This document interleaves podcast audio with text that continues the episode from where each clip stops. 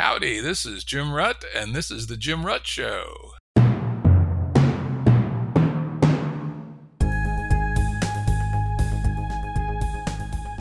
Listeners have asked us to provide pointers to some of the resources we talk about on the show. We now have links to books and articles referenced in recent podcasts that are available on our website. We also offer full transcripts. Go to jimruttshow.com. That's jimruttshow.com. Today's guest is Ran Abramitzky, professor of economics at Stanford and the newly appointed senior associate dean of social sciences in the School of Humanities and Sciences. His professional interests are focused on economic history and applied economics, with focus on immigration and income equality. Jim, thanks for having me. I'm happy to be here. Ah, great to have you here. Today we'll be talking about Ran's book, the Mystery of the Kibbutz Egalitarian Principles in a Capitalist World. This is an area I've been researching for a while. Possible application in contemporary community building and society tuning. You know, how can we get to a more egalitarian way of life? And I read another book on the kibbutz movement that, for people who want an absurd amount of history, probably more than you'd ever want to know, called The Kibbutz Movement A History, Origins, and Growth by Henry Near two thick volumes. Though I would say for most people, Ran's book will, will give you plenty and also will address some very interesting intersections between the ideology of egalitarianism and what we know from Western style economics. And we'll get to that in a moment. But before we hop into that, I'd love Ran to talk a little bit about how his family and his family's history intersects the kibbutz movement. Yeah, so thanks again, Jim, for having me. My interest in the kibbutz really came from the contradictions between my uh, wonderful experiences of the kibbutz growing up and then my more skeptical self when I uh, grew up a little more. I did not grow up myself uh, in the kibbutz, but my entire life was uh, around the kibbutzi. My grandmother was uh, the proud uh, founder of one kibbutz in the south, and my uh, and she lived there for 55 years. My mother grew up there and left. My uh, uncle and aunt still live there. My brother lived there. And so we would visit as children, my brother and I, with the family, my grandmother, every week. And it was wonderful. We loved the kibbutz, you know, a society that is based on full equal sharing. At the time, in the 70s, it was this picturesque village with green paths and swimming pools and the dining hall and uh, we would play basketball and table tennis. We would wander around the kibbutz. Our parents didn't have to worry about us because it was so safe. It was just wonderful. And then when I grew a little older, when I became a teenager, I loved the kibbutz even more because the idea of uh, sharing everything equally seemed like the justice, uh, the, the, right thing, uh, the fair thing to do. But then, as I grew a bit more, and uh, especially after I started to study economics at the Hebrew University, I became a little bit like the other side of the cliche, you know, that if you are younger than 20 and you are not a socialist, it means you have no heart. But if you are over 20 and you are still a socialist, it means you have no brain. And so I remember one day in the late 90s when I, we were visiting my uncle and aunt in the kibbutz uh, in the north and uh, we would sit down and my uncle would describe one of his path-breaking innovations of the irrigation factory of his kibbutz and i decided to provoke him and i said uh, you know according to economic theory your your factory shouldn't be as good. In fact the entire enterprise of the kibbutz should not really exist. And he's like what? What are you talking about? And i said well you know why would anybody work hard if all you get anyway is an equal share of the total output. So I explained to him the free rider problem that we studied in economics. And then I said, I expect uh, that everybody would be lazy in the kibbutz. And then why would anybody that can earn more outside the kibbutz and is so talented and brilliant, why would he ever stay? Israel is the size of New Jersey. You can always leave and earn more, like in Tel Aviv. Why would? So I expect, I explained to him the brain drain problem whereby I expect all the brilliant people to move away from the kibbutz. And then I said, well, what about entry? I expect that everybody uh, that, that, can't make it outside the kibbutz, uh, all the lazy people would want to enter a kibbutz. What a great deal it is to be subsidized by all the brilliant, more educated people in the kibbutz. And I continued with my super annoying speech of mine. And I said, well, I also worry a bit about the children in the kibbutz because why would anybody study hard when uh, we're like a, a, high school dropout and a computer science engineer earn just as much? And so uh, he, you know, then he got upset, of course, uh, and he, we started a nice fight. And uh, he said, "Oh, you economists are so cynical." And uh, you know, anybody familiar with the kibbutz knows that uh, founders of kibbutzim were anything but these selfish people. And if you're so smart, then uh, you know how could you explain that the kibbutz survived for so long despite all these problems you are describing? And it got me thinking. And to begin with, I wasn't as cynical as I made myself sound. And that's it. Ever since then, I study decided to study how come kibbutzim survived for so long despite all their economic contradictions, and then more broadly, how and whether we can create a more equal society and under what conditions it can succeed. Exactly. Yeah. When I read that, I go, yeah, I definitely want to track this guy down and have him on the show because it's a wonderful contradiction, right? Because, you know, based on the same kinds of economics I learned when I was in college, you'd say, nope, kibbutz impossible. And yet here they are 100 years later, right? So there has to be something else that was missing from the analysis. Now, what would be real helpful for our guests who, who no doubt know vaguely what a kibbutz is, is if you could do as you do in the book in the first chapter or so and go into a little bit of the history, you know, just a relative short arc of the history of the kibbutz movement and, you know, basically take it up to, say, 1977. You know, it's not go to the crisis, but up to about then.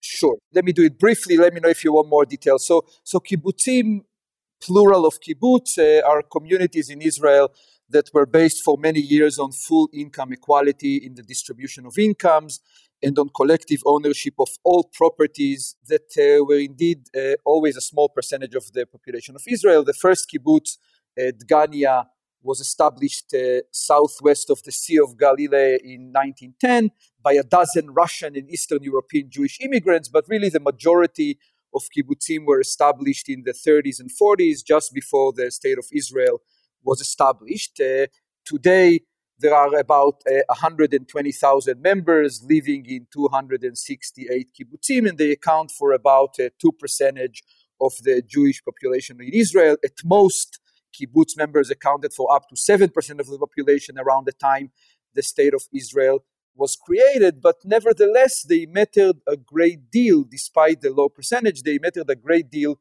in the context of Israel and more broadly as social experiments that teach us about whether and how we can create more equal society. So the kibbutz was it's more broadly than just equal sharing. It was a way of life, if you want, a social unit that was created to fulfill a wide array of ideals, you know, building a Jewish nation, creating a socially just society, and being part of a community that promotes equality and mutual assistance. They, they took communal living so seriously that they had these dining halls where people would not eat in their comfort of their own homes, but they would eat uh, together in communal dining halls.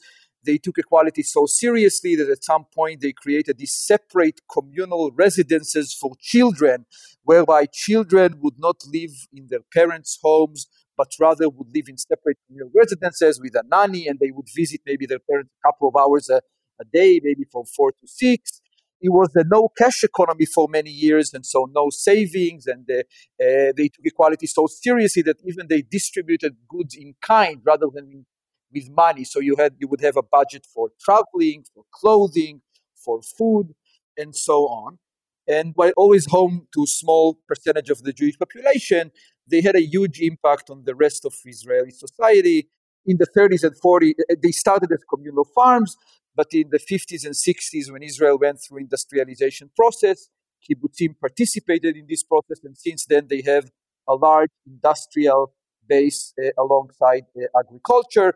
In the 70s and 80s, when my brother and I would visit them, the quality of life there was quite high. It's not that there weren't crises over the years. There was an ideological crisis in the 50s around the support in the Cold War in Russia versus the United States. There was a discussion about like whether members should be allowed to work outside or not. There was a discussion, a crisis about uh, whether we should allow they should allow uh, private allowances uh, that kibbutz members can buy stuff. But despite all these crises, the quality of life in kibbutzim in the sev- uh, in the 70s was higher than many other uh, citizens of uh, Israel, and that's despite uh, full equality and no communal ownerships of property. So I'm happy to go into more details. Yeah, I'll also make the point I just looked up. Unfortunately, data isn't totally current, but on Wikipedia this morning it said that the kibbutzes, as of 2010, while only 2% of the population, are 9% of Israel's industrial output, worth about $8 billion, and 40% of the agricultural output, worth $1.7 billion. So while a small percent of the population, economically, they punch way above their weight, particularly in the kind of the fundamental production of goods, right? And Indeed, as I recall, the ideology of the original founders of the kibbutz was to encourage the Jewish people to return to fundamental production rather than living in, you know, more professional, more abstract types of occupations. Exactly. So they said exactly. So they were at first exactly like you say. They they were meant to. Uh, they they thought that the only way for the Jewish people to survive is to return to the land and work in the kind of productive quote unquote occupations like uh, in agriculture and so on, rather than study the Torah and or working in more professional occupations. But then again, they uh, started to all build factories in the 60s and 70s, and as you mentioned, despite their small percentage of the population, they are higher percentage of uh, industrial production in Israel. So they had high economic, social, military status, uh, kibbutz members, and they had a disproportionate impact on the ideological, political, and military leadership of Israel. They produced some of Israel's elite, like from famous generals like uh, Yigal Allon and Ehud Barak to famous musicians like Shalom Hanoch and Meir Ariel. The academia is full of former kibbutz members. Yeah, we'll return to that later. And that the, you know the kibbutz is interesting and, and somewhat unlike a lot of other communal attempts elsewhere in the world. In that, at least after the early days, the kibbutzniks were not marginal. I mean, these were in some sense the elite of Israel. They, as you point out, they disproportionately into military leadership and the arts and all kinds of interesting things. And that's worth the audience keeping in mind. These were not a bunch of rejectionist hippies, right? These were people playing the game seriously, but just in a different way. Exactly. This is, you know, this is what got me so interested in them because uh, unlike a lot of other communes in history, as you said, they were never in the margin of society. They always influenced and were influenced by society around them. They would go, they would go to schools, uh, high schools with uh, non-kibbutz members. They would serve in the military with non-kibbutz members, uh, and so at some level, it's more interesting. It's not like the Amish or like uh, or like other communes that uh, maybe they have such different belief system than society around them that it just makes sense for them to group by themselves in, in a somewhat isolated place. Kibbutz members at some level they are so interesting to me for me to study because despite being so central they choose to live uh, in that way even though many of them can live uh, elsewhere and even though they do see society around them and how other people live yeah, that and that makes them, to my mind, more interesting actually as a model. Exactly. And that you know it shows that it may well be possible to build egalitarian bubbles inside even a capitalist society and make them sustainable. The kibbutz did it quite successfully for quite a while, and some of them are still working doing it successfully to this day. Another little bit about the history, which I found utterly fascinating, which is that the kibbutz was not a monolithic movement. There were different flavors of kibbutz. You know, there was kibbutz Artzi, which was more ideologically pure. And then there was kibbutz muhad. Is that it? How you pronounce it? Yeah, muhad. Yeah. Became the United Kibbutz Movement, which was more pragmatic, I suppose, and political. And then there was a Kibbutzat Association that argued for no more than 200 members per kibbutz, while the Muhad said, make them as big as possible, right? So there were from my Jewish friends, they say, hey, you know, if you get two Jews together, there'll be three opinions at least, right? Seems to have been true about essentially the style of kibbutz. And some of these things merged and they split again. And then there was always a small Orthodox Jewish religious oriented kibbutz movement that really didn't have much to do with the other kibbutzes. So maybe talk just a little bit about those organizations and styles of kibbutz. Yeah, absolutely. I would first say, though, to your previous point that another thing that is interesting about their model is uh, beyond, the, let's say, the uh, other communes in history, it's also they didn't choose the model of the Soviet Union, for example, or other socialist countries that are totalitarian and would, uh, you know, in a Russian kolkhoz, for example, if you exit, they they would kill you. Well, that's not a very interesting economic decisions then of whether to stay or leave, rather than uh, uh, the more voluntary model that they took. As for the movements, the movements all, have a, a fascinating history that I discuss in some detail in my book.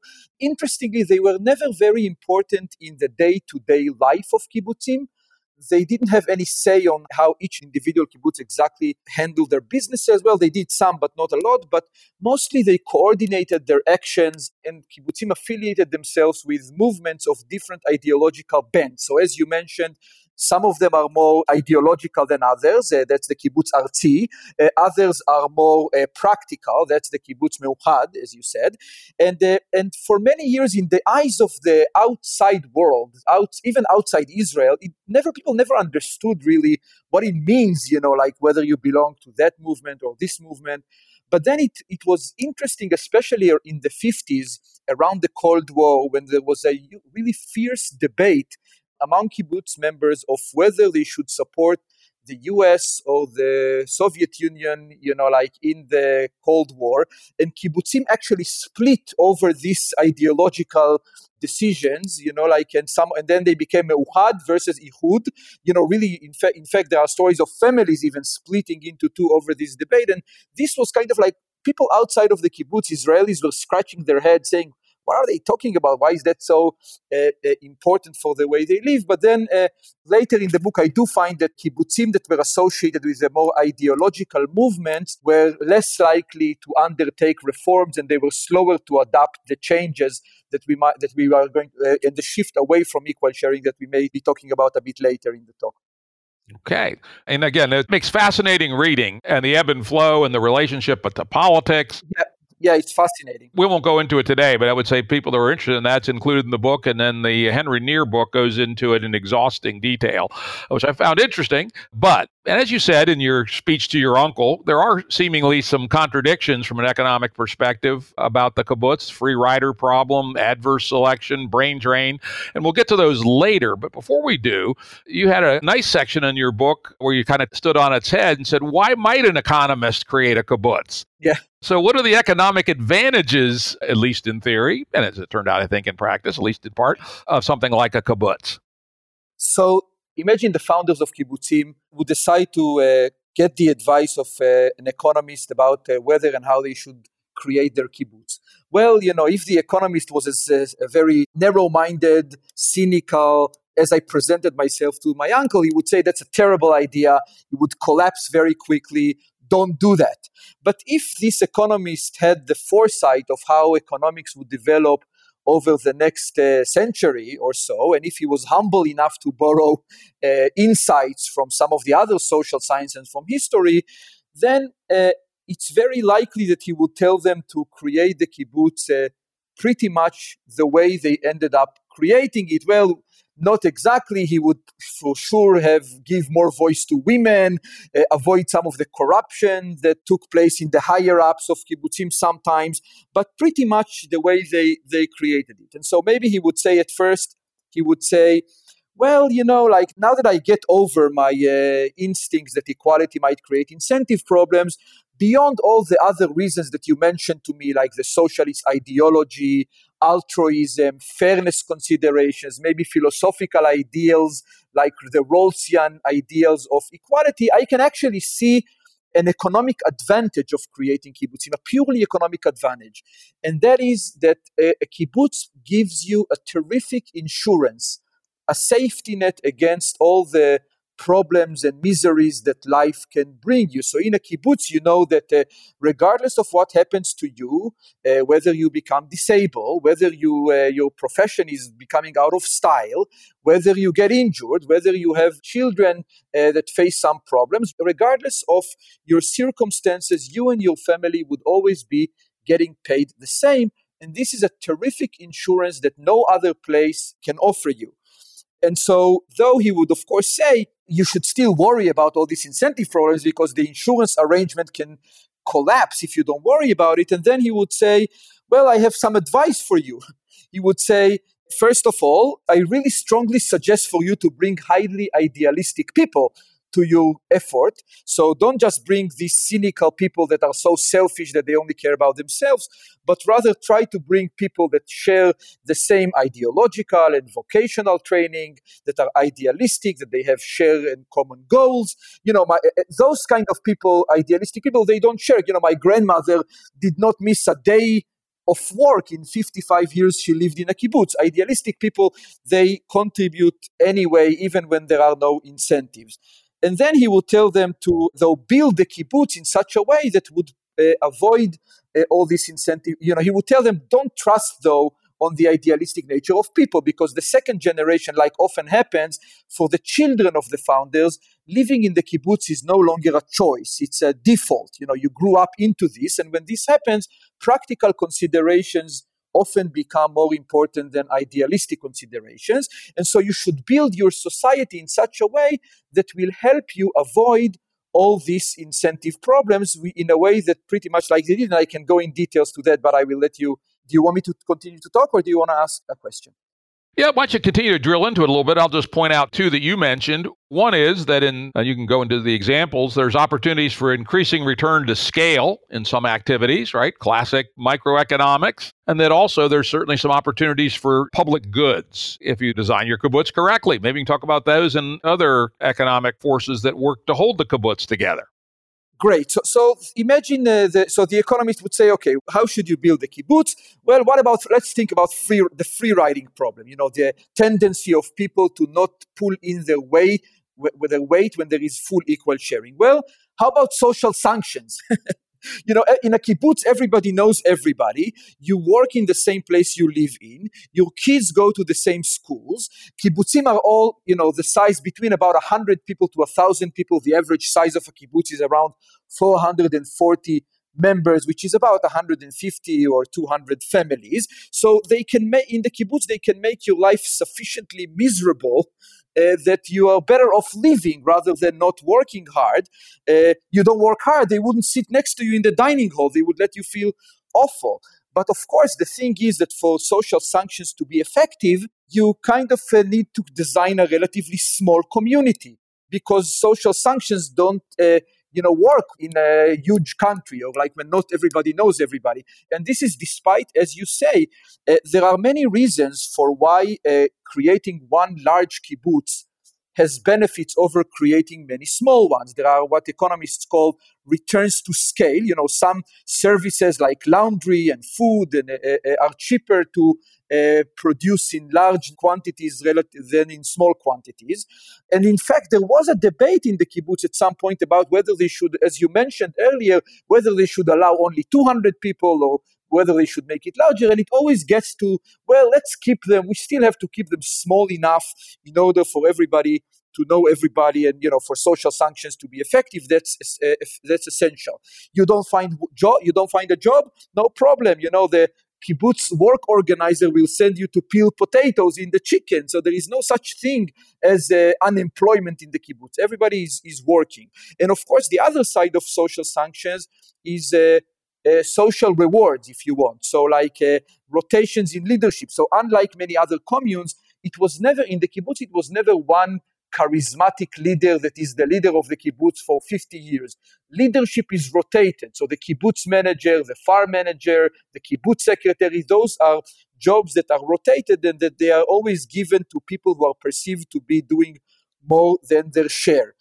Now, adverse selection. You worry about people that are that are lazy or didn't make it outside. You want them you worry that they might enter the kibbutz. Believe me the kibbutzim are well aware of this problem. And in fact if you want to enter they have tough screening processes uh, for people who want to join. You have to show that uh, you're able to uh, make a living in the kibbutz, that you have a, a high enough education.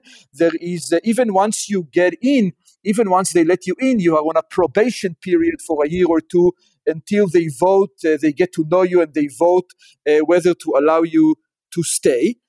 Of course, in the founding generation, this was an easier problem because the founders were all young people who share similar ideology and training, and they had, like, if you want, similar prospects. And so it's the homogeneity of people that uh, were very similar that naturally solve the adverse selection problem. But it's less likely that uh, a computer science engineer would want to create a kibbutz with a high school dropout, and this is why they go through the screening. Now, the tougher problem is, is, the, is the brain drain. What about brain drain? How do you make sure that people who are in the kibbutz, members of the kibbutz, maybe they, they joined when they were young, but at some point people realize if they are very bright and or they, they have a, an ability to earn much more in Tel Aviv, how would you make sure they stay? Well, the economists would tell them, why don't you abolish all private property? Have all property owned collectively.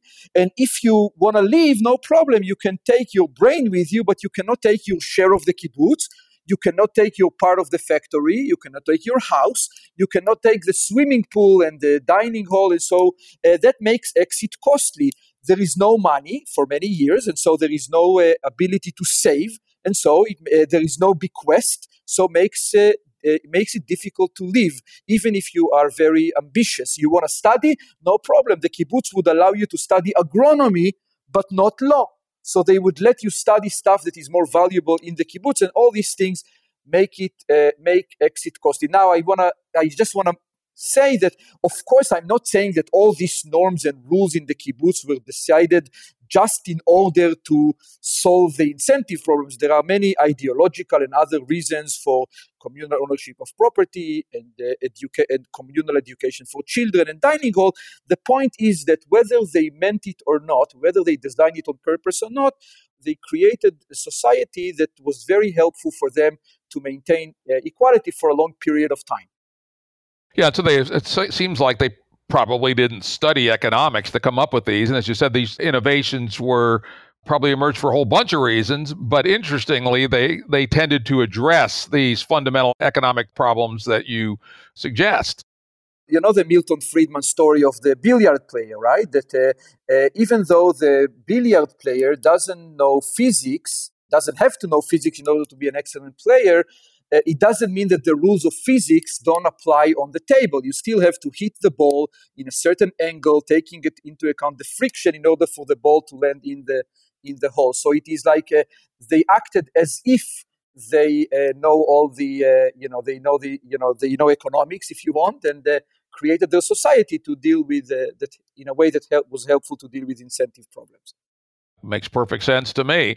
Though, of course, there are trade offs around quality of life. For instance, you point out, and others do as well, that one of the most important ways to manage the free rider problem with social sanctions is privacy has to be pretty limited. And, and in the early days, er, you know, that one of the, the core phenomena at the kibbutz was the dining hall, right? Life, in many ways, seemed to be central around the dining hall. That's where arts events happened, etc. But then over time, you know, so at least some kibbutzes allowed families to have their own kitchens, etc. And so presumably sort of radical transparency started going down a little bit, and I suspect free rider problems could have gone up. Any thoughts on that? Yeah, exactly. So so you ask yourself if it's so amazing and it provides you such a, such a terrific insurance and equality is, is a value that uh, many of us like and uh, we want to live that way how come kibbutzim always exist in Israel. Although if you are me, you see elements of kibbutzim everywhere. We can talk about it later. But but uh, how come they are such a small percentage even of the population of Israel? You know, two percentage of the population at most they were seven. And one of them is that uh, in order for you to in order for this to work, you need social sanctions. For example, uh, you need uh, it means lack of privacy. Everybody in the kibbutz knows you're coming and going you need to have communal ownership of property. That uh, is something that many people don't like. Until this day, you ask my mom, "Hey, mom, where are you going?" She says, "You know what? I stopped answering that question 45 years ago when I left the kibbutz. Don't ask me what I'm up to, where I'm going. I want to. I want to live my life without people knowing my coming and going. And so, if, if you want that uh, lack of privacy and and the lack of private property, which were so essential in the traditional kibbutz to help solve some of the incentive problems are stuff that many people don't don't like and maybe that explains why it is so rare. If you want the kibbutz is almost like an experiment to know how many people would like to live that way. So you can ask yourself the question uh, if people were given a choice of whether to live in a society where all incomes and resources are shared equally uh, how many people would choose to do it? And if you want the kibbutz gives you some answer you know like up to 7% of the population Uh, interesting. And though, of course, you also have to adjust that by how many are rejected by the adverse selection screening. It might be higher, but if you make the intersection of those who would like to and are capable of. Yeah, exactly. That's right. So it could be it could be larger if uh, it, it, would be the, the perfect experiment would be to allow free entry to the kibbutz uh, or to, and to see like how many people uh, uh, would join.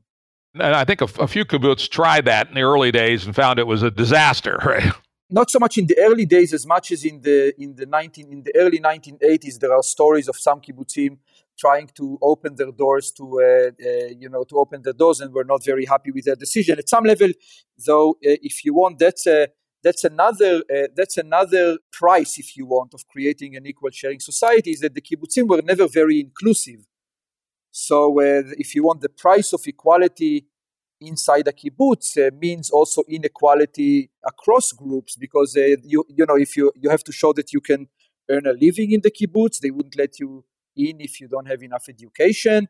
If you uh, you, you, know they didn't accept arabs you know if the kibbutz is a jewish phenomena uh, even uh, you know it's mostly ashkenazi jewish phenomena even though today they would accept you even if you're not of course. But uh, if you want the screening the kibbutz point to the a price of equal sharing which is that it is not very inclusive in its equality. Yeah, and I did extract that actually while I was reading. Is that again? It seems like the billiard player. They probably may, maybe not had thought about this explicitly, but a certain amount of coherence and similarity of people and the ability to read people so that you can understand them helps maintain this kind of system. And I suspect that that may have been part of the driving force why it's almost purely Ashkenazi, at least for a long time, and relatively few Sephardim.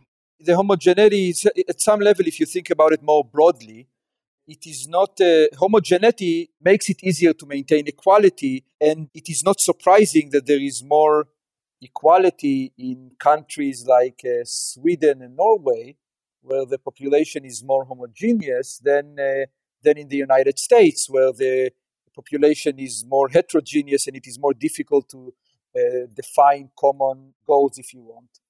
Yeah, and I, I, I think that's an important point. You know, unfortunately, I think it's just the reality that diversity is a value, but it's not a monotonically increasing value, right?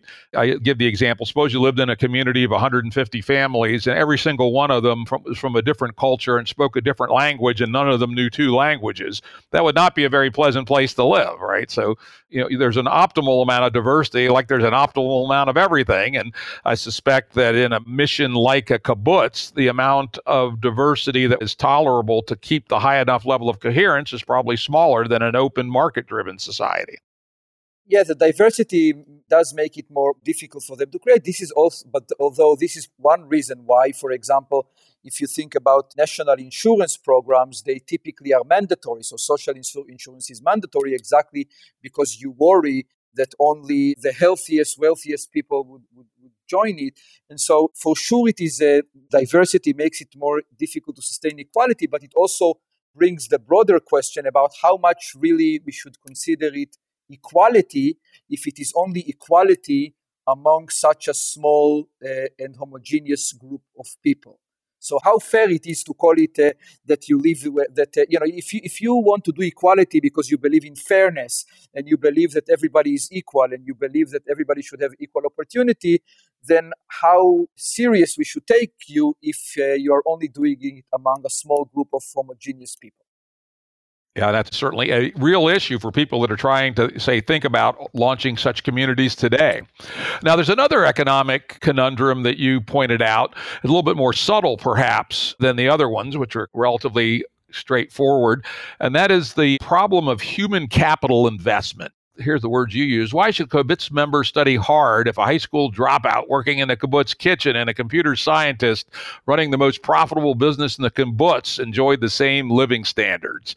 Maybe talk about that a little bit and how the economics, economic forces at least, would have a tendency to impact human capital investment. Yes, so this is a, a very interesting question. And, and as you say, it's a bit more subtle my first intuition for my skepticism came again from this conversation with my uncle, where I said, you know, why would you study hard in school? Why would you stress over exams? Why would you choose fields of study that are uh, difficult if you have no uh, returns to your education. If you want, there are zero returns to education in an egalitarian kibbutz. The financial returns to education are zero because if you're a high school dropout or if you are a computer science engineer, you get paid exactly the same.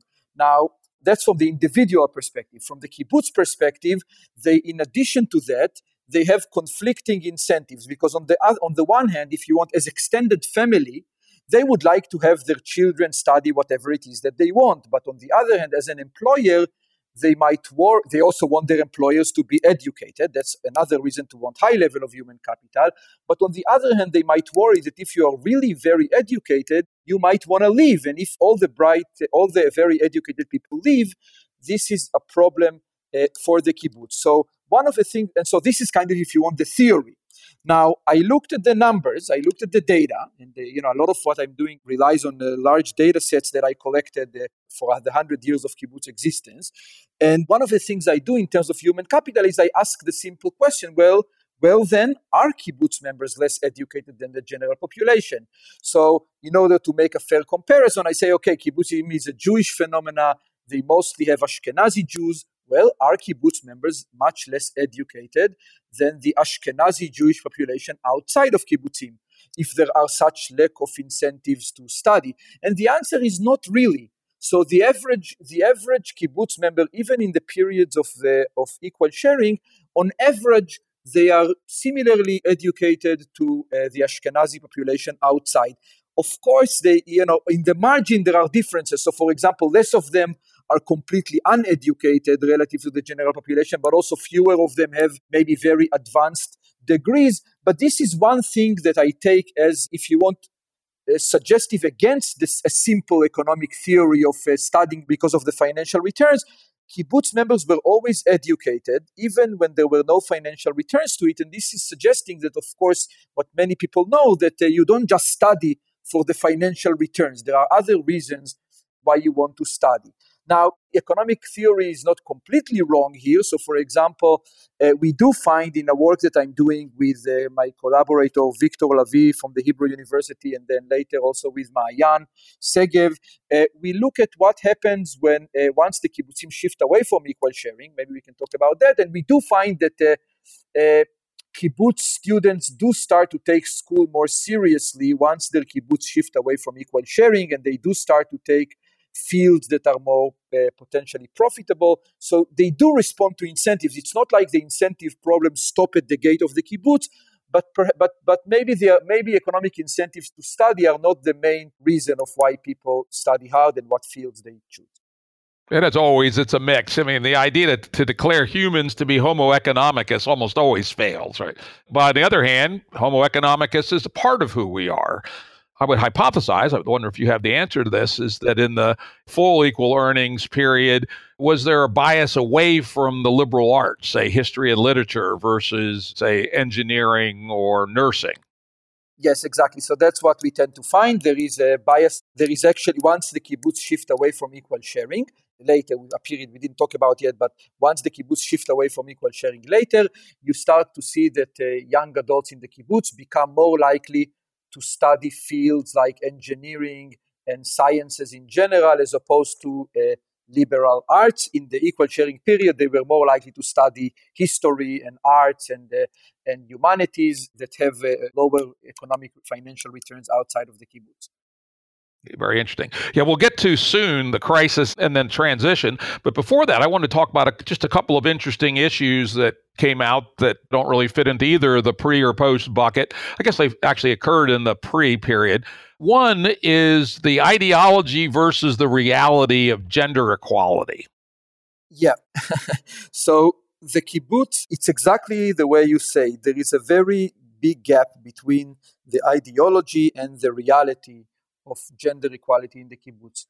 Uh, as uh, people who consider themselves taking equality very seriously, uh, many kibbutzim also were striving for gender equality. And that meant that uh, women were fighting in the wars. They were they were they were uh, supposed to working in all those occupations that uh, uh, men work in, and most importantly, one of the arguments for creating a real gender equality is to free up women from their traditional role in society of raising kids. And that gave rise, one of the reasons that gave rise to the separate residences for children, where children all grow up in outside of their parents' homes, and the parents get to see them a couple of hours. But then uh, every couple in the kibbutz have a, gets a small apartment uh, just for the couple. Uh, and that should free women from the traditional roles in society. Now, one thing that we already know from the history is that all kibbutzim thought that that was a very bad idea at some point, and all kibbutzim in the late 70s and early 80s, they uh, cancel basically the, they bring kids to, uh, back home. But more than this, uh, in the reality of the of the life in kibbutzim, even in the period where children lived communally, was that women ended up working more in the traditional, stereotypical female occupation. Like they were the, the nanny in the children residence was always a woman and women ended up working more in the services and less in the productive branches. And also many people say that actually the voice of women in the General Assembly was less important. So it was mostly the men that were doing the talking, and women were not taken very seriously into account. And this is one reason that I, when I told you that the economists would tell the kibbutzim to create their kibbutz just very similar to the way they did, but not exactly. That's one of the reasons. Is because it for sure uh, would give more voice to women, and so it was it created this contradiction between the equality that they strive for and the reality of women working in uh, and doing their traditional works. Yeah, and frankly, that doesn't surprise me. I mean, to be honest, we were emerging from 10,000 years of patriarchy at that time. To expect the switch to be thrown would have probably been unrealistic. You know, obviously, the world's come a long way since then, but we're still not all the way there. So, like anything, it's a process of maturation and understanding and change. You touched on this, which is the bringing the children back to the family. And one of the things I don't remember, frankly, I don't remember it was your book or Henry Near's book, but I do recall that some of the earliest kibbutzes were kind of radically and ideologically anti-bourgeois family. And some of them even advocated free love and not even having couples in housing etc and certainly all the children being raised together from very young ages was part of that. But over time quite the opposite occurred. You know, if anything, kibbutz people may be more bourgeois in their family structures than average in Israel. And, and as you point out, the return of at least the younger children, though as I understand it, older children still live communally and like 12 or over, something like that, in, in many kibbutz. So part of the early ideology, at least for some, was radical anti-bourgeois family, but that didn't really work out so well. Right. So, so the, the I think that even a deeper reason for the children's residence was the idea that they wanted to educate uh, children to the you know to the kibbutz ideals and to the kibbutz communal way of living, and they thought that uh, one way of doing it was uh, to have them all equal and give them equal opportunities and to talk to them about uh, equality from you know from a, from a very early age and the literature on the communal residences of children is is large and, and somewhat complicated. It's not a very simple story of it was great or, or it was terrible. It's a little bit like a summer camp in the us you know how some children love it and they think it was terrific and they got to hang out with all their friends and they didn't have to worry about their parents all the time and other the more sensitive children find it uh, terrible and they want to go go home. And so it's a little bit a mixed experience it was a mixed experience like that at some point it was mostly the parents that just wanted their children they just kind of felt that it was just not natural for them to have their children not grow in their houses that led to a push to, to, to abolish them. Uh, I would say, uh, I would touch another thing that you said that is a bit more broad than, than the children residences, the bourgeois idea that you mentioned. So, at some level, the most puzzling period of kibbutzim, the most interesting one, if you want, is exactly those middle years. In the 60s and 70s when they were no longer based on agriculture only they had industry there was more heterogeneity people worked in all sorts of different occupations they had factories. Uh, at some level it's not very surprising maybe that uh, a, a, small group of people who come in a young age to a country full of uncertainty you know from socialist backgrounds create them for themselves community that is uh, based on equality. It is more surprising that uh, by the second generation and third generation, people who grow up into it didn't decide intentionally to join. Uh, and now, many people working in many different occupations that are rather heterogeneous relative to their parents, they still choose to live uh, in an equal sharing society and, and create one that is rather successful. But that was exactly when, in the eyes of uh, Israelis, some of the contradictions of the kibbutz started to emerge. Ah, so you are talking about equality and simple life, but all I can see is uh, that you have uh, nice swimming pools and uh, and beautiful uh, paths, and so uh, you are more bourgeois than even the rest of us. There was also there were some contradictions, you know, around the time when people started to come to Israel from more Middle Eastern countries, Sephardi Jews. Uh, the prime minister at the time, Ben Gurion, asked kibbutzim if they can host some of these uh, people as a first house in the, you know, let them work and uh, uh adjust to the new country. And what you hear a little bit when you hear the Sfaradi Jews talk about their experience, you hear many people say things like, uh, "We were very welcome in their fields."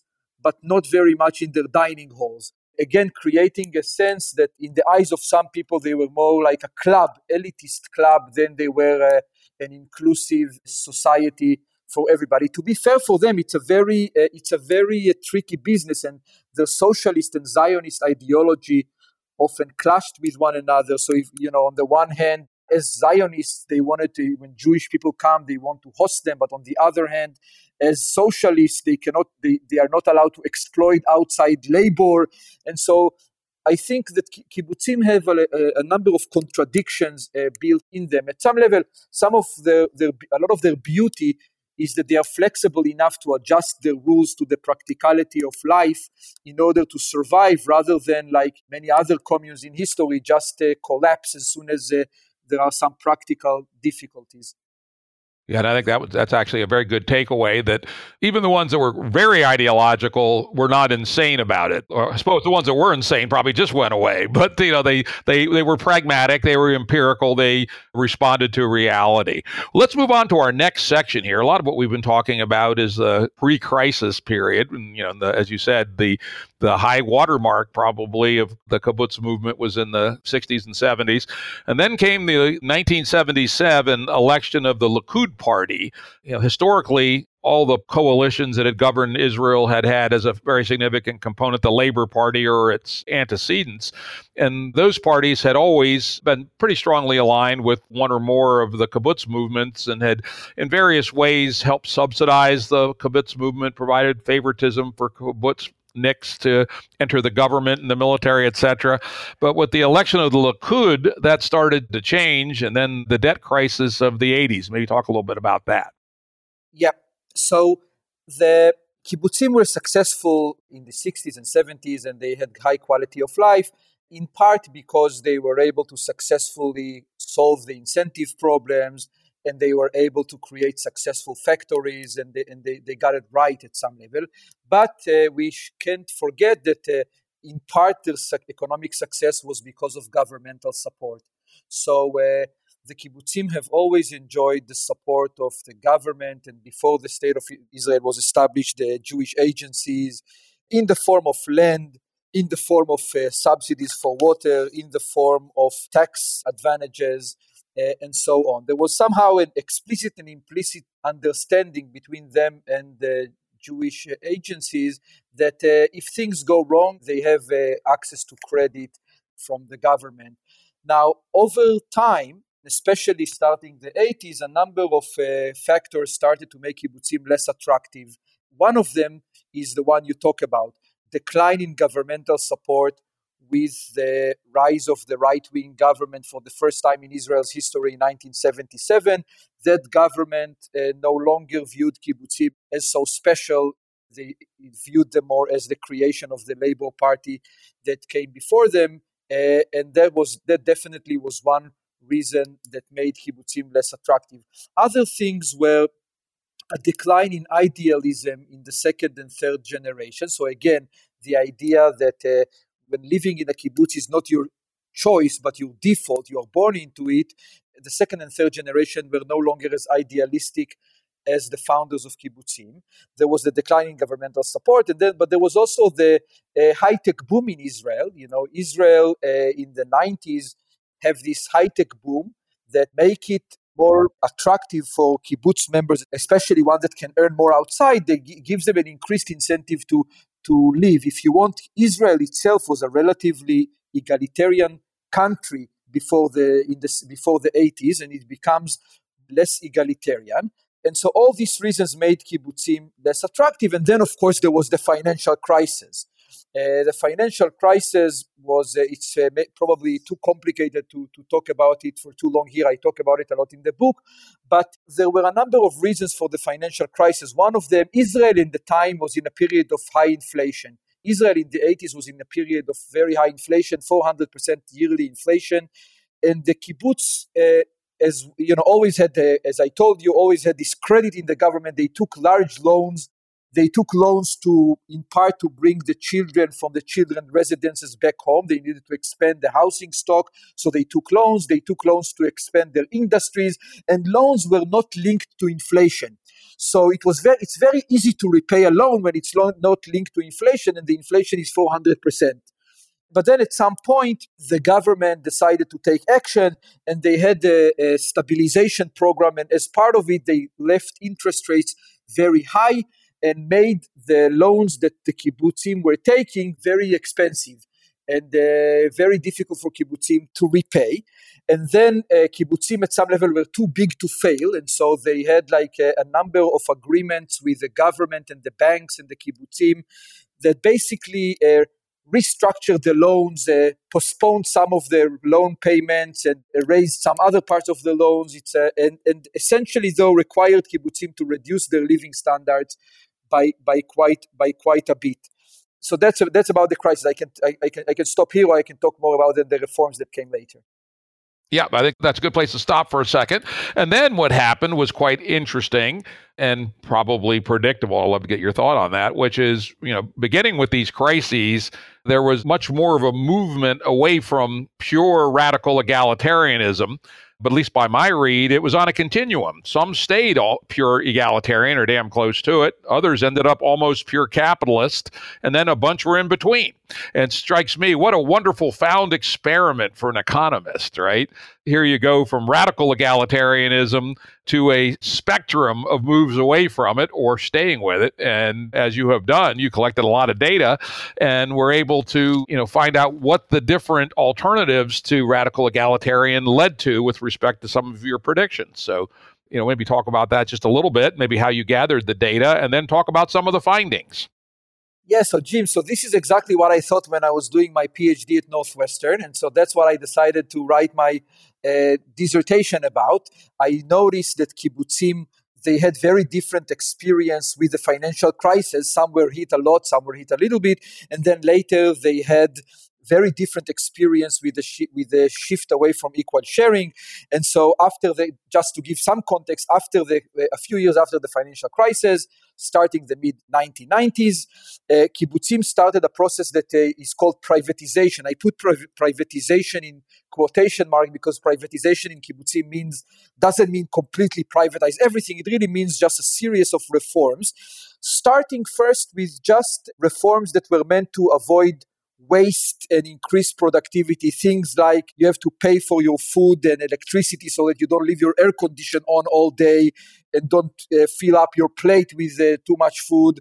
Uh, and things like taking some of the kibbutz branches and bring some outside managers that actually know how to manage rather than kibbutz members that maybe don't have that much experience with management. So this was like the first early waves of the of reforms, but then later they started with really deeper reforms of differential wages. So shifting from the very idea of uh, the full equal sharing, shifting away from equal sharing to various degrees. As you said, some kibbutzim shifted to a large degree away from equal sharing, others to just a small degree, and others, about 20% of kibbutzim, remain completely egalitarian. And so I decided to start by writing about that. You know, it, at, some, at some at some level, if I if I go back in in my the way my thinking evolved on the kibbutz, at some level, the idea of how we create an equal society and all those questions I was at first interested in were a little bit too big for me to get started with. And so I started with smaller question, collecting data, you know, reading the sociology, the history, the economics of kibbutzim, talking to kibbutz members of all ages, to uh, uh, reading uh, a lot of the history, but also collecting data on all the 120,000 members in the 260 kibbutzim over the last many, many years. And one of the first questions I started with is asking the questions of which kibbutzim decide eventually to stay equal and which kibbutzim decide to shift away from equal sharing. And the main thing that I find is that once the financial crisis hit, and this was, as you said, at some level, it's a great experiment to, to understand what are some of the limits of equality. And one of the things that I find in the data is that after the financial crisis, and once kibbutzim were required to reduce their living standards quite a bit, a, a massive process of brain drain started. So I take the data, I take two censuses of population before and after the financial crisis, and I find that the, and I link them, and I find that people that were more educated and skilled were much more likely to leave kibbutzim, and about 20 25 percentage of, uh, of skilled people uh, leave kibbutzim. And then what I find more interesting than that, I find that uh, kibbutzim that remained rich after the financial crisis. So some kibbutzim were not hit very much by the financial crisis. They remained richer. They did not were not required to reduce their living standards by a lot. They are the ones that tend to remain equal. So rich kibbutzim maintain their high degree of equality. Kibbutzim that were hit by the financial crisis and were required to reduce their living standards are the first to shift away from equal sharing. Uh, and once they do, fewer and fewer of the talent of the educated members exit. And so that was like uh, my, my main finding that uh, richer kibbutzim maintain a higher degree of equality. And again, in my mind, this raised the question of uh, to what extent the some of the social democratic countries, like again Norway and Sweden, that, that of course are different than kibbutzim. They are based on a free market, uh, but they have higher degree of equality. To what extent they are able to maintain such a generous welfare state uh, because they are so rich? you know, like uh, what ha- what would happen if they if uh, there was an oil crisis in Norway and Norway would become less rich? Would there be more brain if the kibbutz is any guidance? Uh, perhaps there would be more brain drain and they would have to more to struggle more with the welfare state. Yep, that's a very interesting insight and probably a very important insight for anyone who wants to build a community, which probably is to the degree you want to be able to maintain equal sharing, egalitarianism, you better figure out how to be really successful in the world, right? Because it's hard to maintain that in poverty, right? A question I have for you, I, I, I don't recall if you looked into this or not. I think you did, which is did ideology did have a measurable impact. For instance, did the kibbutz Artzi folks move less far from equal sharing or not? Yes, ideology did have a role. So kibbutz members from the Artzi movement, the one that uh, is more ideological, were slower to shift away from equal sharing. They were less likely to shift away from equal sharing. Kibbutz members uh, in kibbutzim where the voting was more to the left, if you want, in national governments were less likely to shift. So there is some evidence that uh, ideology play a role. In fact, you know, like the 20% of kibbutzim that maintain equal sharing are now, uh, they call themselves the communal stream, and they are rewriting, if you want, the idea, not rewriting, but actually they say that the other kibbutzim are rewriting the original ideology, and that uh, and they restate their commitment to uh, ideals of of equality. So ideology did play a role, but I have to say that. Uh, I concluded that if ideology maybe had a, a, bigger role in the creation of kibbutzim, to some degree in, the, in their long success, but economic factors were more important uh, uh, uh, in explaining the shift away from equal sharing than ideological factors. Okay, that's interesting. A couple things that you talked about for sure were you analyzed in the book we hinted about earlier, which is the increase in financial return to education changed a fair amount about how education, particularly higher education, was consumed, but also how seriously people took education at the secondary level. Yeah, so maybe that's a, maybe that's one place where I can explain a little bit in more detail some of the data work that we do if it's interesting for, for your readers. Let's do it. So again, this is work always with Victor Lavy, who is one of the world experts in economics of, of education. And basically, what we do is we collected data. So imagine you want to know what happens when kibbutz shift away from equal sharing. So you know that economic theory says that uh, uh, people, let's say, invest. One of the reasons why people invest in, in education and why they study hard and why they choose certain fields is because of the expected financial returns. But usually, this is very difficult to test in the data because uh, it's very difficult to test because we very rarely see strong changes in the rates of returns to education. Yes, we have some indications that as uh, the returns to education increase over the last 20 or 30 years in the US, whether or not people study more, but it's very hard to observe sharp changes in the returns to education. So kibbutzim, many of them shifted away from equal sharing, and some of them didn't, and they shifted in different time. And so what we can do is we collected data on all the high school students in kibbutzim, data from the Ministry of Education and from the Labor Bureau of Statistics, where we can see actually how seriously did kibbutz members study before the reform and after the reform.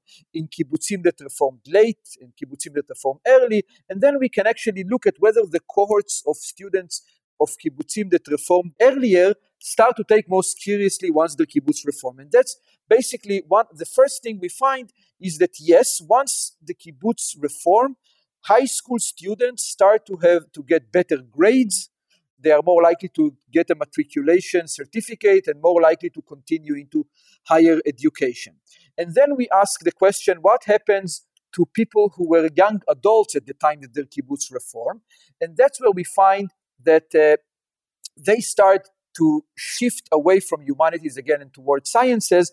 And that was suggestive that maybe the returns to education aren't everything, but it's certainly the case that once the returns to education increase, kibbutz members, stu- kibbutz students start to take school more seriously, and kibbutz members become more likely to acquire education in fields that offer higher financial returns. Makes sense. Another one I found very interesting was that you studied the impact of inequality with respect to the number of children families chose to have. Yeah, that's a very interesting one. That's actually not one of my studies. I describe this study in my book, but it's a study by Avi Ebenstein and uh, and uh, Moshe Hazan and a number of authors in the, from the Hebrew University, where they look at what happens once the kibbutz shift away from equal sharing to the number of children.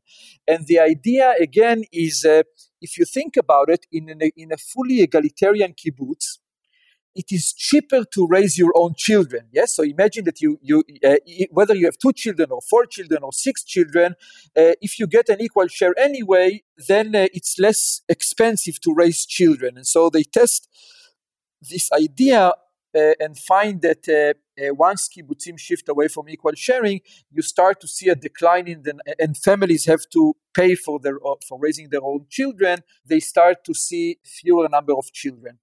Interesting another study again i don't remember if it was yours or somebody else's was you were able to do a or someone was able to do a measure of work ethic and how that varied with inequality. Yes so, so the work ethic is that that's that gets us to the more suggestive world rather than conclusive world because but it's based on the, uh, on some surveys of public opinion in kibbutzim. You see some suggestive evidence although here we don't have the clean design that I was describing to you earlier about uh, comparing kibbutzim that reformed earlier and later and things like this. This is just suggestive evidence that shows that on the one hand, the self-reported work ethics seems to be higher in kibbutzim that reformed, then in kibbutzim that didn't reform, suggesting that maybe work ethics uh, improved. Although at the same time, if you when you ask people about uh, how they feel about the social life and the social atmosphere in the kibbutz, you see that uh, the more egalitarian kibbutzim actually have a higher reported degree of happiness from their social life, and so again indicating that it's a trade-off, you know, between incentives and uh, you know like and, and equality. Yeah, you got my next one I was going to ask you about, which was the happiness rating. And so it's a trade off between work ethic and happiness. Hmm. Right. Interesting. Uh, yeah. Why is that not surprising, right? Yeah, yeah. and of course, the, you know, the magnitude of some of the efficiencies that were squeezed out by these reforms were quite substantial. I think I recall reading that in some kibbutz, the electricity use went down 40% when people had to start paying for it, right? and there were you know significant savings in food when for instance you know people either had to pay for the food or they outsourced the dining hall to companies that optimized in running dining halls things of that sort yeah but at the same time i remember you know when i started to visit my my uncles and aunts later after the, the kibbutz reformed in the beginning I remember that there was a sense in which the neighbors that uh, before were so important and, and, and it was very important social aspect of life. And there was some disillusion at first of like, oh, you know, before I appreciated you because you actually earned the same as me, even though you you you were the secretary of the kibbutz. But now you earn more for it, so why should I appreciate it? But I so, so there was some period in which, especially the the older generation, the one that uh, didn't really love the idea of the reform, uh, felt that there is a, a, a sacrifice in terms of. Uh, uh, in terms of happiness and in terms of the social atmosphere, but I do think that there is a revival in kibbutzim now, and both kibbutzim that reformed and kibbutzim that didn't reform they now have good social life and they are all happy. And even kibbutzim that uh, did reform, by the way, they are still based on mutual aid and mutual assistance, and uh, and the equality and helping others is still a building block. And it's still important to them, even if they shifted away from equal sharing. So I think the kibbutzim did get to a sweet spot, whether or not they reformed, and uh, and uh, and they are uh, an example of how, if you're flexible enough to respond to the changing world around you, you can actually make equality work uh, for you. That's good. Getting a little short on time, I would kind of like to have jumped into where things are today, but let's instead go to how your insights provide some information about other attempts at communal living around the world and through history. Yes, so, so again, if you are me, you risk seeing you risk seeing kibbutzim everywhere. So while they are only in Israel and only a small percentage, I think that I see elements of kibbutzim in many places. So we talked a little bit about the social countries that uh, social democratic countries. I see elements of kibbutzim. I see elements of kibbutzim in developing countries in village economies. I see them in even in organi- in partnerships that are based on more revenue sharing. I see them uh, in, in the in the arguments about uh, between democrats and republicans about high taxes versus low taxes. If you want the egalitarian kibbutz is a 100% tax rate. I see them everywhere. But i think that if we are short on time maybe i will say that uh, the, the general lessons from the kibbutz are maybe even broader than than each of the examples. The way the way I see them, if I circle back to that question of like, could we create a, an egalitarian society and and uh, and what we learn from kibbutzim about it, I think that my my lesson is that uh, yes, uh, full equality is possible, but it has a price. It is possible because kibbutzim survived for more than a hundred years, and they are one of the most important social experiments in equal sharing and they survived for a long time and they were successful. It is possible because even today in the 21st century, there are 30 or 40 kibbutzim that are still based on full equal sharing. And, and it is possible because even reformed kibbutzim are still taking care of the weak and the old members, and they are based on, on the safety net and, and uh, otherwise on the mutual aid and assistance. But, but I think that but it has a price in the sense that kibbutzim are small community. Full equality has a price because kibbutzim are small community, and when you try to implement equality and socialism at the country level, you very quickly get like a Soviet Union or something with heavy restrictions on individual freedom and uh, otherwise. It has a price because of what we talked about that uh, lack of privacy and, and common property that were so important to deal with incentive problems uh, are also sacrifices that many of uh, many people are not willing to make, and that explains why they are so rare. And again, it is uh, has a price because of the the screening in entering to the kibbutz means that the equality inside the kibbutz does come at the price of uh, excluding many others uh, from the equality arrangement. That's all useful insights. You also look with some care at some examples in the United States, which, despite its you know capitalist roots, has also always been a hotbed of utopian style communes, right?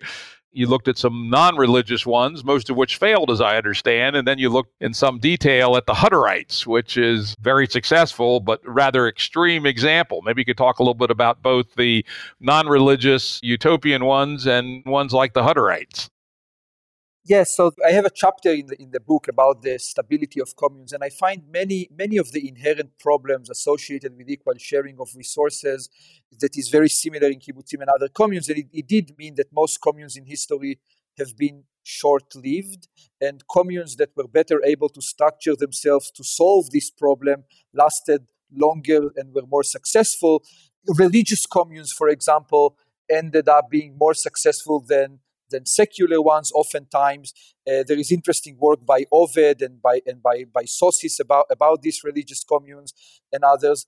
I find that uh, uh, one characteristics of short-lived communes is that members did not share ideological training and had very different backgrounds, and many communes that collapsed early were formed in a haste or with little ideological preparation and so on. So the Brotherhood of Cooperative and the New Harmony and others, other communes that were more long-lived, uh, had more shared ideology.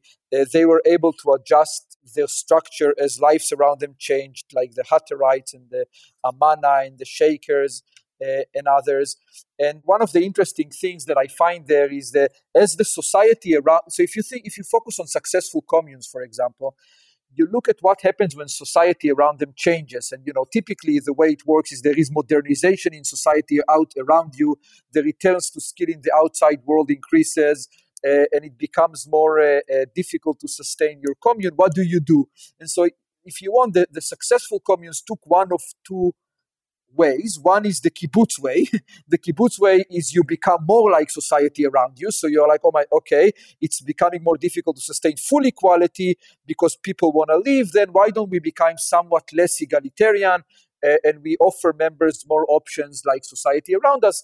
There is also another way that successful communities have taken, which is to become more inward looking, if you want. So rather to become even to stick more to your original principles, maybe to not allow your members uh, to see what their outside option and how the outside world is like. This is maybe more a little bit more like the Hutterite example. Yeah, of course, the Hutterites are physically quite remote, and they even speak their own language, right? It's sort of a dialect of German, as I understand it. Yes, and, th- and that makes it more difficult for me- for people to uh, evaluate how successful they might be in the outside world. For example, if they decide to leave. Yeah, those, uh, I will say those kinds of things strikes me as more cult-like than healthy societies where you try to isolate people, make it really difficult to exit, etc. Yeah, but many of them, but many of them have. But you know, to be fair, and you know, this is we should read it in, in my book and in, in others. They have been uh, adapting themselves to the changes in the modern world, and they have been doing it in such a way that uh, many of their members and even the young ones are, are happy about. And so they, they are doing their best to adapt as well. Okay. Sort of a last topic here before we wrap up. You know, between radical capitalism on one side and equal sharing on the other, there's lots of other settings. You know, one I stumbled across in my reading of various books on the kibbutz movement was a movement in Israel called Moshav, I think it is, where individual family units operate their farms or their businesses, but they cooperate in marketing and buying. The Amish and Mennonites do that to some degree. In the United States, we have things like co ops, employee owned co ops, and we have companies that have large amounts of profit sharing, et cetera. What are some of the broader lessons from your work about thinking about how to increase egalitarianism in society in general without necessarily going all the way to small sub Dunbar number units? we can talk about the examples that, that you gave, uh, the Moshav and the cooperatives, but I think that uh, if in the last couple you know i think i would focus even on the on the bigger picture on like society in general and i think that uh, what what uh, one of the things that the broader lessons that i learned uh, and and the way i want to relate it to to lessons to other societies is that uh, in a world where uh, there is such an increase such a rising income inequality and in the United States today, you know, the top uh, one owns I don't know, like thirty percent of the of the of the wealth. It is very natural that people start to ask themselves the question of whether and how we can create more equal sharing societies. And at some level, the kibbutz, the way I viewed it in my book and in my research, is that it is an experiment of a social experiment that went exactly the other way. So it went to the full equality way. And nevertheless was able to be successful, subject to sacrificing in uh, privacy and in some other way. But if the kibbutz, as a full equal sharing, was able to be su- successful, uh, but probably not in a way that most people would like to live in, Uh, but there are egalitarian societies and countries, like again, I'm always thinking Norway and Sweden and the Nordic model, that uh, were able to successfully take some of what many of us instinctively feel is good about equality and about uh, having, making sure that people have sufficient living and they there is no poverty there is a generous welfare state you don't let people die of hunger and the people in general feel that they are happy and having fulfilled life with the market forces because you know Norway is a market economy and, uh, and it's it's not like a centrally planned economy. And so somehow I'm hoping that my research helps us not just a bit more uh, towards thinking about how we can enjoy the benefits of equality while thinking about the incentives and the free market. And you know I, the Nordic model is one place that is doing it very well all righty, Ran. Thank you very much. This has been an incredibly interesting conversation. Uh, and again, I would point listeners who want to learn more to Ran Abramitzky, Abramitzky, Abramitzky. I'll get that right. and his very interesting book. I mean, I was utterly fascinated with this book. I was about halfway through and I started Googling, saying, oh, I got to track this author down. God damn it. The Mystery of the Kibbutz, Egalitarian Principles in a Capitalist World. Thanks for being here. Jim, thank you so much for having me. It was fun. Production services and audio editing by Jared Janes Consulting. Music by Tom Muller at modernspacemusic.com.